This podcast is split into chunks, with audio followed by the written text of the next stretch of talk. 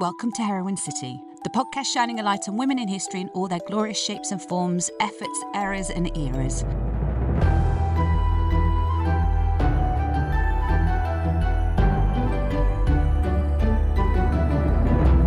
I'm Lynsey Shaw, and this is the second part of our Lady Florence Baker podcast episode with Dr. Pat Shipman.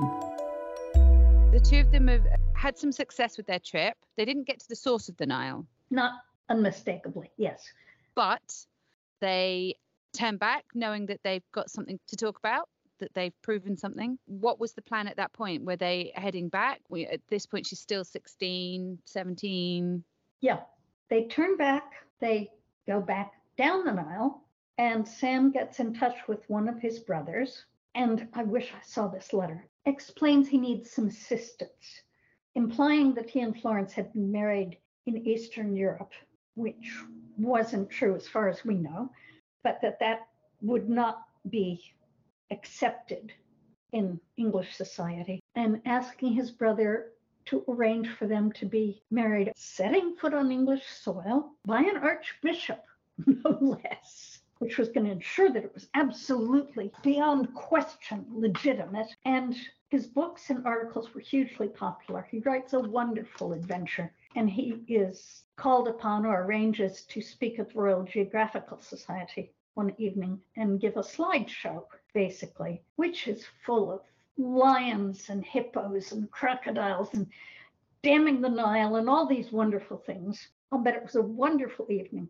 And he says at the end of his presentation, I would not be here to speak to you today. I could not have done all this were it not for my lovely wife. And turns and she comes out from the wings dressed to the nines. I mean, just beautifully attired. And the place goes nuts. I mean, they are the hero and heroine of the hour. They are the toast of London. And anybody who thinks they might have heard something different in Cairo swallows it. Queen Victoria is a little suspicious that this is not quite exactly the way it should be. She was also a formidable lady. Mm. And she thought maybe this girl who had to lie about her age to get married, she was not old enough to marry without parental consent in England. But she was married by the Archbishop, and the Prince and Princess of Wales found them absolutely charming companions and people to see and dine with. So it was the older generation, or at least Victoria being a little judgy, which, you know, I don't Yeah. think anyone was surprised by that. And his family accepted her? Yes, it was, I would say, a little delicate with the sister who had been raising these children for years, but Florence won her over, and it was also clear that she adored Sam, and she was not some hussy at a back street, and that she was going to set up a lovely home for them in the country with a beautiful garden. And it's still there, the house. And this was another one of my great strokes of luck. I ended up being in touch with a retired minister who knew the family, living family, and who took me to see the house, which has been turned into five very expensive condos. It's a beautiful house. Little bits of it are still original. The garden is gorgeous and it's called Sandford Orleigh. It's not generally on the historic home tour. Because of my contact through this minister, I was able to get into one of the units and talk with people a little bit about what it was like and got a, a copy of the original auction notice, which was quite charming, and shown the balcony where there was a, a railroad somewhat in the distance, but still close enough. And when the children or the grandchildren were coming to visit, Sam would go out on the balcony and wave a sheet and they could see it. And I could just imagine him standing there, having grown older. I mean, that trip on the Nile would have aged anybody. Right, and especially the second one as well. We haven't really Yeah. spoken about that because they were asked to go back again. And this is after near death experiences and malaria and all these things. Weren't they always ill or sickly after that? Let's say it damaged their health. And he was asked to go back by the man who became Gordon of Khartoum, who was a military officer, to go back and help in putting down the slave trade on the Nile, which they had been unable to stop. You can dam the Nile, but can't put down the slave trade. I mean, that itself is kind of crazy. But uh, Gordon paid a special visit and was surprised that Florence seemed to be party to making a decision. He wasn't asking her to go. He thought it was absolutely outrageous to ask her to go. And when eventually Sam turned down the offer, he explained that Florence felt her duty as a wife was to always be with him and take care of him. And he could not go if she could not go. And Gordon was mind blown by this. I mean, he was just aghast at the idea that a woman would get to make that kind of statement and stick by it and change Sam's mind because Sam liked the idea of another adventure. He always did. And how old is Sam at this point and what year is this? It's obviously late 1800s. He's 35 when they meet. It's 1869 when Sam and Florence and the Prince and Princess of Wales go to Egypt. And Sam is offered the appointment as Governor General of Ismailia. Gordon arrives in Khartoum at 1878. I mean, he's not a young man anymore, but Right. he wants to go and he's still strong and he's still burly Sam. And as long as he's got Florence with him, who is younger, but you know, Yeah, so it's a good 30 years on. yeah, She's in her 40s. Yes. I suspect it is not proven sometime in their later life together she had a miscarriage because she unexpectedly fails to go on a less adventuresome trip with Sam because she's ill. And I think that it may have been a late pregnancy, a late baby. But they do, again, set off and go up the Nile. And at this point, it's about helping to put an end to the slave trade, which is also the ivory trade and it's all connected. So we're talking about, you said 1878, thereabouts. Slave trade in Britain, it had been abolished in 1838. But obviously, this is still all happening in Africa. Was it really a fool's errand? Was it ever going to be something they could accomplish? I wouldn't have thought so, but I don't think a lot of things they did could have been done. So again, You it's know, that Victorian attitude. And there, there was still a Victorian empire. Sam's family made their fortune in plantations in Ceylon mostly and invested well and came out as wealthy. But the British Empire was everywhere. was some of what they were asked to do part of a different agenda. They did achieve a certain amount of success, but it was always undone as they moved along, wasn't it? It's they moved on, and then it, everything that they tried to achieve was always undone after they'd turned their backs, which I can imagine be absolutely. Yeah, this- This was an immense lucrative industry. Yeah. There was also ivory, there was also gold, and places where people are exploiting those are not genteel. Mm. So that, yes, you know, they went down the Nile and they fight a great battle and they capture a bunch of slaves and set them free and all kinds of things like that, which were absolutely heroic, but people followed behind them, starting it back up again. There Mm. was too much money involved. There were too many way stations. You know, well, if you bring me this, I'll give you these. And it was a very well organized and lucrative business. And was it about a power shift? I mean, obviously, this was the mission that they were actively seeking to try and at least take chunks out of like the system, at least try Yeah. and you know, start to rearrange something and put in, implement a different way of doing things. But was this something that also was about British imperialism as well at the same time? Yes. Yeah. Of course. And the whole business that they show in the African Queen movie, which is not really about them, but is about them, is about scruffy little boats plying up and down the Nile, getting whatever they can wherever they can. And it astonished me, and I regard that as a flaw of my own education, that I didn't know how much the slave trade was in existence before white slavers turned up, before Europeans started going in and participating in this. It had been going for a long, long time. And it wasn't just slaves for the American South or slaves for Ceylon or Malaysia or China or wherever. Capturing and exploiting other people had a long and nasty history in Africa. But the world was very exploitative at the time. That was the last thing that, that they did together and they they came back and it wasn't the same kind of experience as the first time round for lots of reasons because it was a Mm. different mission it was a maybe a a really a mission that could never be achieved anyway in the first place. And also they were older and it wasn't ever going to be the youthful adventure that they'd had. And also you know there was a lot of corruption a lot of things that, that saddened them i think at that point. Is that right to say? Yes, I think whereas the first time there were quite a lot of Africans who dealt with them well, who were decent, honest people, and they respected and helped. And the second time they were sort of overwhelmed by the corruption and the lying and the thieving and the misleading events. If I put it in terms of the larger British Empire, I think the early days of the British Empire, many places in the world, were great. They inspired people, they had standards, sometimes rather rigid ones, of behavior. But on the whole, I think it benefited a lot of the colonies. Because of their brought- organization and the infrastructure. Okay. and the honesty. Some of these people you just couldn't bribe, damn it, you know?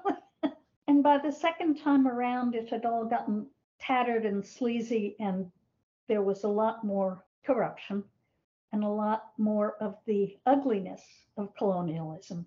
Not just people thinking they were superior and acting superior, but that also meant in time people putting themselves up and putting the locals down not treating them decently Mhm. and treating them as maybe a little subhuman. Do you think that's because they delved deeper because of the mission that they had this time round? Do you think it was there anyway? It's just that they didn't see it the first time round. Well, they might not have seen it, Right. or it might have been less pervasive. There might have been fewer people who thought they could get rich off a colony, Yeah. and fewer people who thought they could go in and bring civilization and Christian decency to these people, Right. which is an arrogant assumption for sure.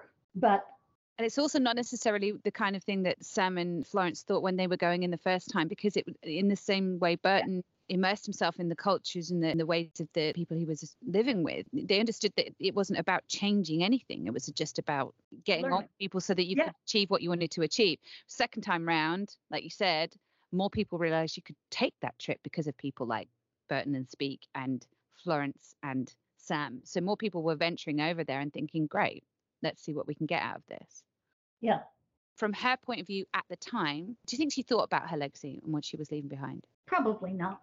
She certainly did cooperate in Sam putting them forward as the first celebrity scientist couple. I mean, they were in the newspapers. Him giving a talk and then with her to do a little, you know, graceful curtsy at the end or something like that, sold to the public like crazy. They just adored them and they were so popular. And it doesn't hurt. She was beautiful. She dressed very well. She had a necklace that several people marked on, made out of lion claws that Sam made her at one point.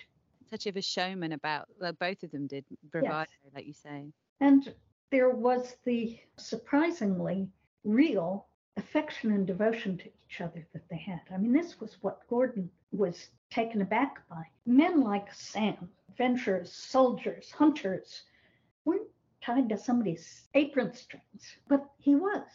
And she adored him for it. And he was her hero. But also vice versa by the sounds of it. That's Absolutely, absolutely, because she was a completely remarkable woman. I think that trip they made when they first crossed the Danube and they're sitting hour after hour in this terrible carriage, as they say, no springs, talking in German, foreign language for him, but of course he was an educated Englishman. She knew German and Hungarian and Arabic and, you know, and just learning how the world was for the other and being able to see the the core of the character. It really was all about character.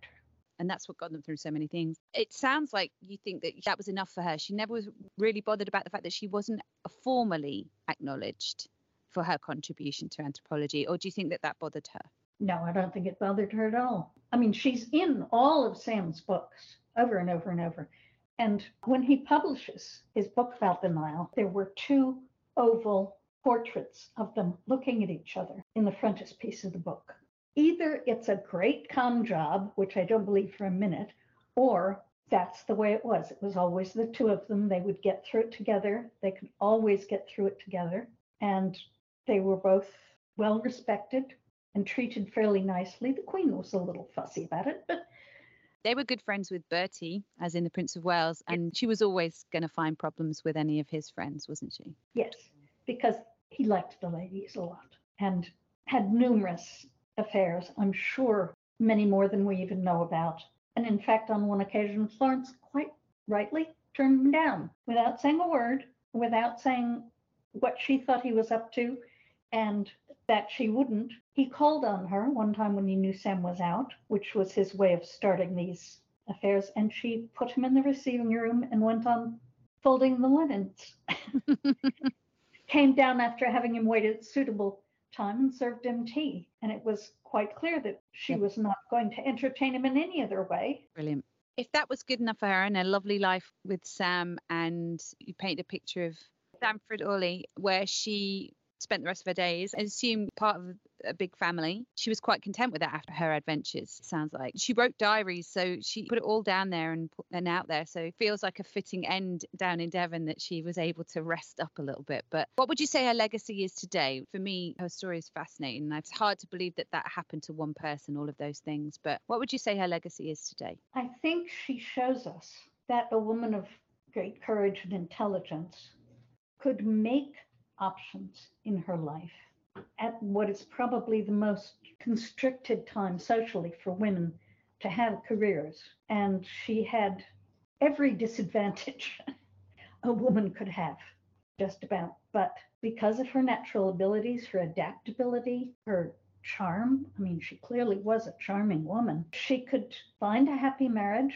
There's no indication that she pushed Sam to marry her. It was just to find a way to slither it through and not have her history, which seemed to be so disreputable, be widely known. You know, an adventurous, outspoken, bold woman with physical and intellectual abilities and charm and beauty. She could pull it off. I mean, if you wrote this as a novel, people would say, oh, come on. Not really. No. Lions? You know, kidnap? No. But she was always pushing the boundaries. She was always daring. And it was her great good fortune to find Sam. You know, they were a pair, they were a couple in a very real sense. And I think genuinely devoted to each other. And having gone through what they went through together Mhm. on the African trips, English society, playing with the children, having ponies for them to ride, whatever, was easy. And knowing you could trust somebody through the worst conditions, through the worst threats, through diseases, through wild animals. I mean, literally, it's it is like a bad novel because it's so over the top, but it's true. I went and met Anne Baker when I was writing the book, who has now passed, I believe. She was the keeper of some of the more personal effects of theirs. And she was a very lovely lady, had me to tea with one of her friends. She never believed the harem story. She thought that was just nasty scandal. And obviously, Florence had never done any of that. It was unthinkable. It was certainly beyond her lifestyle or imagining or experience. Her sons, most of them, were military men and of considerable rank and very charming and very kind. She'd explained that Anne Baker had written the Morning Star book, hadn't she? Is this in the 70s? I think so, yes. And she Mhm. married into the Baker family. Yes, Okay. it was a baker through and through. Oh, right, okay. we had a very brief conversation about Florence's early years over tea. And I started explaining that a harem was not what one thought. And she just wasn't believing it. She was being polite, but she, she didn't believe it. And I consequently said, But of course, that probably wasn't really true. She was of a family in Eastern Europe, which she was, you know, and there were wars and there was displacement and all this other disruption, but she was not a prostitute in any sense. And Anne Baker knew what she thought a harem was and wasn't going to have it, Mm. just wasn't going to believe it. And I can't say I blame her. And the Bakers had always been highly respectful and really good people, kind, fine, upstanding people. It didn't fit the narrative, and it's easy to just go along with what they basically had obviously put a- across from the moment they stepped back into England. They'd agreed to do that. So she's upholding the family story. The family honor. Yeah, the family honor. And I can't say I blame her. She was a very nice lady, very sweet, and didn't deny me access to anything she had, which she could have, because some of it's in the Royal Geographical Society now, some of it is with the family. And even with the Royal Geographical Society materials, anybody who applies to look at it has to be okayed by them, by the family. So they could have shut me down at the beginning. They certainly could have shut down any mention of you know, particular years or particular places. And I think Anne Baker was justifiably very proud of them, very proud of the family and of the family honor and the extraordinary things her family has done. I have two questions. Obviously, you said there were rumors. What did you look at to find out about that? Discussed the Romanian part of her early life, but the specific Vidin part, where does that section come from then in that case? Because obviously, Anne Baker's book discusses the, the, travels, the the adventures with Sam specifically, doesn't it? Where did you go to for that section of her life? Um, some of it was in Sam's writings. The Royal Geographical has both his diaries and his books in manuscript and in final publication. And so there were things not put in the books. By and large, it was very, very close. I would go at night and read the published books in my hotel room, and then I'd go in the morning and read the diaries of the same period. The correspondence was very good. I think also there were some letters. So people knew about Florence before they married. And then when he didn't abandon her in Cairo and came back and had the Archbishop marry them and made her part of the Baker public performance, everybody said, well, jolly good for her. He meant it. She wasn't just some floozy he picked up in Cairo. And I don't think she ever struck anybody as a floozy except occasionally in very peculiar circumstances when any woman who wasn't married to this man had to be a floozy to do with the stigma rather than the person. And and at that point, yeah. took them for who they were and respected them and put anything else to the side. Do you think she would be happy to be remembered as this woman in history that we should look at for her ability to go on adventures, but not just that, thrive under adversity and push boundaries and be an outspoken, intelligent polyglot that she was. Do you think that that's something that she would be happy that we talk about? If she knew it, it didn't paint her with scandal, yes. I think really all of it was about Sam. He was her reason for living. He was her reason for adventuring. Now, she would not have been able to, but she would have gone on adventures alone, I'm sure, if she had been able to. He was everything to her, and she was to him in such a true love story kind of sense. I mean, really, if I'd written this as a novel, people would be panning it. Um, they just say the two central figures, it's just too much. They just, yeah. too much. And, and the crocodiles. I mean, for God's sake. Swashbuckling. No, it's just. No, no. Just, people won't buy it. Yeah, I know. I can hear no. it. But on that tip, then, I'm going to ask you Has there ever been, apart from the African Queen, and even then it's only alluded to, it's not specifically about them, but it's based on their story, you think? Are there any other depictions, TV and film, that you've ever seen of Florence? No, I would love it dearly absolutely love it because I think she is a woman who would be admired and honored today as she was then. And we know a little bit more about it. I mean, I was so glad I was able to really find her family and find her and get some information. And now there's work on harems, which I wouldn't have known. I wouldn't have known how that ecosystem worked. So I think she deserves every bit of our admiration and praise. I really think she does. With my producer head on here, I think it would make the most amazing, I think, series because I think you couldn't do it justice in an hour and a half. It just wouldn't work. So I think this is a series, at least one series, maybe more.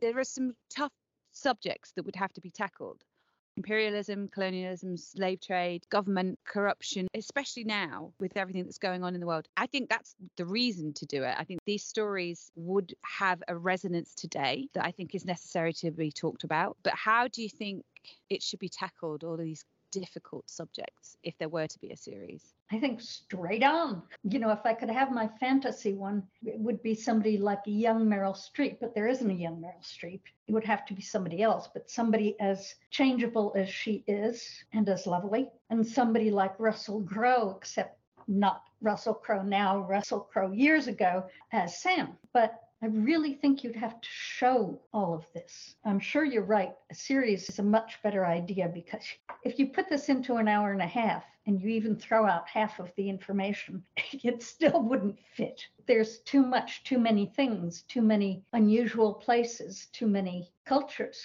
I mean, if nothing else, you've got to do something about Romania and the Austrian Empire and the Ottoman Empire and then all the Africans I mean, even if you leave out the interlude Central Eastern Europe, there's too much. And the room for quote unquote getting it wrong is quite vast. So the research and the diligence Yeah. make that work to honor them and their journey in the way it deserves to be honored is Yeah. to get those things right. You'd have to, you can't pretty it up or slide over things. But I think it would make a fantastic series. I'd almost leave out the statement people often make based on a true story. Well, no, I would make it the true story. because it's all there. It's all documented. It's all there, and there's a tremendous amount of information, which I adore delving into and suddenly making connections and getting these odd leads onto things. How long did it take you to research and write? Three years, maybe. Took a lot of work, a lot of intuition, a lot of leaps, and a lot of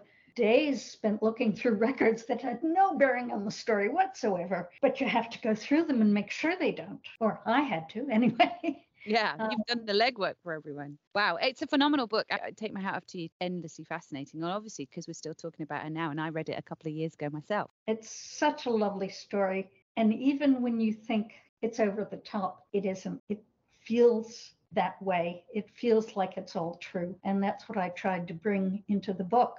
A lot of it is based on Sam's books or on Florence's diaries or on letters or whatever. Not because I'm too lazy to write my own dialogue, but it has to be their voice. You mentioned a few anecdotes, which was great, the necklace and a few different things. Do you have a favorite Florence anecdote? Well, I think one of them is bawling out the Arab chieftain who wanted to keep her. That could be such an amazing scene. In front of his very eyes, so to speak, she turns from this delicate little blonde beauty into a screaming harridan who doesn't want to stay after all. I love that. I think you would have to do the scene where Sam gives his first big lecture and calls her out on stage at the end. I mean, that is so indicative of their relationship to each other and the way they genuinely thought of each other. And there's one where they capture and kill a giant crocodile, haul it up, and all the men who work for them are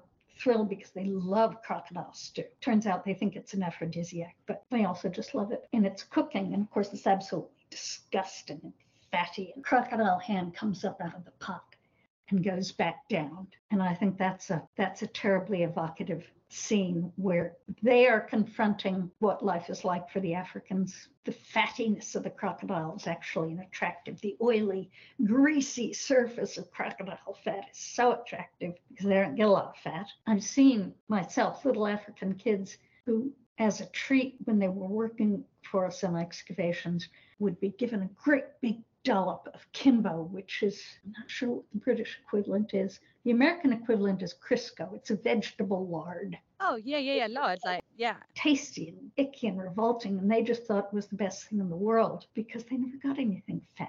I mean, it makes me think of maybe my mum when she was younger, definitely her parents' era. They would have dripping on toast as a treat, Oh, yeah, right. animal fat. Yeah, lovely. Yummy. but they were right in the thick of it, weren't they? They really, really got to witness firsthand life. There is a scene where she witnesses the female circumcision. Still goes on, very much so. And the women who have suffered it themselves are often the ones who insist that their daughters have it. It's life threatening.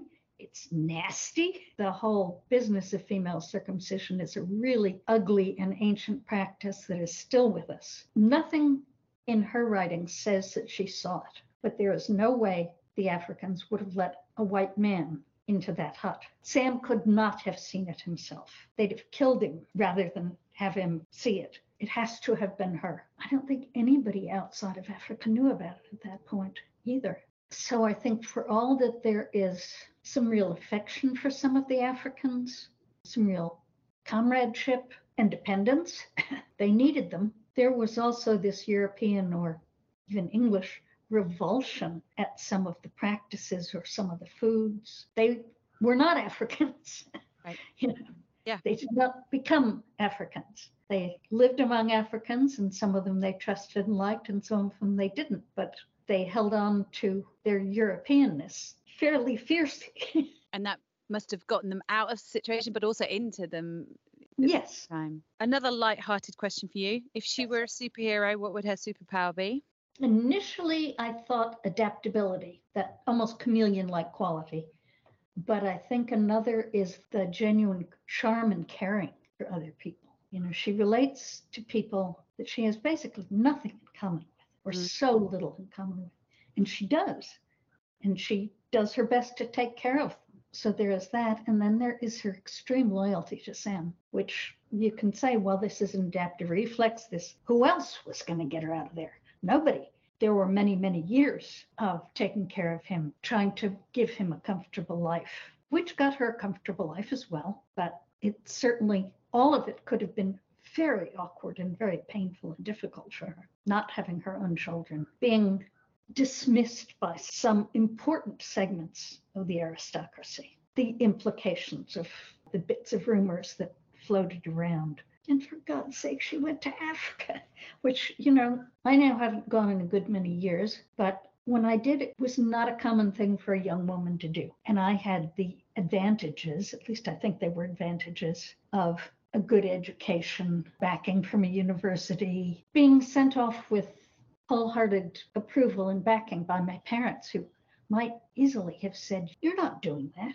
And I assume that you were young at this point, and as far as like modern technology and things that were with you, Nothing like a phone, camera, binoculars. I remember I had a calculator that was very important for collecting data that my advisor actually loaned me the money to buy because it was $100 and I didn't have $100. So when you picked up on Florence's story, you saw your own explorations as In that sense. You must have been drawn to her because of your own experiences. Yes. One of the things that happens to Americans who go to Africa is they find themselves in situations that are just incomprehensible. Just what is going on? And why are you saying yes when you mean no? And other things like that. When I spent one season running a dig on my own, I had to get a male colleague to come and pretend to be my brother because the prevailing culture, I was in Maasai country and no respectable unmarried woman would be traveling without a husband or a brother or a father, maybe, but just not possible. And much as I thought that was an archaic value, I wasn't going to change them. What I think I'm going to go in and change their culture? I don't think so. And so to be respectable, we had this little fiction that he was my brother, and that was fine. Mm. But I knew I had to have a, a male relative to be there. It was essential to accommodate to some extent to local custom. How long was this time you spent in Africa yourself? I first went in 1970 and then went almost every year in the summer. It must have been 15 or 20 years. Went quite regularly, and sometimes I was sitting in a museum studying things, and sometimes I was out in the middle of no place and needed to be a little bit alert to what social customs were. And then you wrote the book or took on that project later down the line. What was the trigger for you to do it? I always wanted to do it. I mean, when I started reading Explorer's Tales, I just thought, wow, who the hell is this woman? And how did this happen? I need to find this out. And it took a long time before I'd written enough and had enough confidence in my writing to say, I'm going to do it and I'm going to find out. There is a book written before mine, well before mine, called Lovers on the Nile by a journalist. I don't think he figured out, reconstructed whatever most of the things I did. He fell for a lot of the superficial gloss as writing, as literature. I didn't think it was a great thing, but that's where I first heard about it. And I'd Oh, always, in the back of my mind, I just always wanted to know about Florence and Sam and just was there for a long, long time when I finally got to the point that I thought I could do it and I could get somebody to give me an advance to do it. I absolutely loved it. It's probably one of the favorite books of mine that I've written. Doing it and finding things out and making shameless use of librarians and libraries. I can remember calling up our library here at Penn State, which is a very good library, and asking how you could tell nationality from a surname because I was trying to find Sass and I was trying to find it with the wrong spelling, of course. I mean, that's the first thing. And one of the librarians, brilliant young man, gave me some things to look at and clues. That was the beginning of my tracking down her family and getting that part of the story. And then Romania and, and the revolution and the army and the whole thing. I mean, that just was a floodgate of wonderful information. So maybe yours is the story that you write next. Maybe your adventures. Hers were far more I exciting. mean, no, who's who's with the same as Florence? I mean, Yeah. that's the thing is that let's not compare ourselves to Florence because we're all going to have quiet, unassuming lives in comparison. But it sounds like you've been on a, an adventure yourself, one or two, that's for sure. I have, and I did fall in love with my late husband, who was in Africa for eight years before I met him, teaching at universities and medical schools. There was that flavor to it of going with somebody who is an adventurer and seeing it partly through their eyes and partly through my own, which was not at all like Florence's, but nonetheless, I'm an adventurous spirit and I'm a risk taker. So for me, the idea of meeting someone under those kind of circumstances, not that I would wish those kind of life and death moments on anyone, but the it is the idea of that moment where you meet that match, that one stars align, Yeah. and then you go off on countless adventures together as equals, and then you put it with the backdrop of the time that it was set. It's just a phenomenal story, and I, I love that you keep bringing it back to the central love story. I love that it's about the two of them, not just individuals. Yeah. Yeah. And I think that's really important that he might have been many things, but he was, in fact, what he appeared to be. He was honest and decent and forthright and brave and all those other crazy things he was. And he loved her and loved her practically on sight and rescued her from, as they say, a fate worse than death, because it probably would have been a really difficult life. And then she rescued him right back, as they say. Yes. Several times. and then she does and it's the you know she won't go if i can't go and i can't go if she won't go Well, I think that rounds us off really nicely. Thank you very much. It's been absolutely fascinating, and I thank you for your time. well get a million dollar budget and do the film And I'll come straight back to you. And like I say, it'll be a series because we got we got to get all Oh, those. well, yeah in. Yeah. no you can't do that in an hour or two hours Well, Pat, thank you so much for being here on Heroine City. it's And been um, a delight i'm always happy to meet another fan of florence yeah, good. And that's it. And this is the thing. She inspired you. You then did the book. I read the book, and it, we'll carry it on and, and make sure that she's Yeah. she's known and more people can get inspired. That's that's the way it works, right? that would be good yeah So thank you for your work, and that's a personal thank you. thank you Hey there, just a little reminder to say don't forget to check out our other episodes of Heroine City. We've got one on Pamela Conwyn Smith, we've got one on Bess of Hardwick, notable Northern English women, and many, many more. Please subscribe and rate us wherever you listen to your podcasts. We really appreciate it, and we'll see you very soon.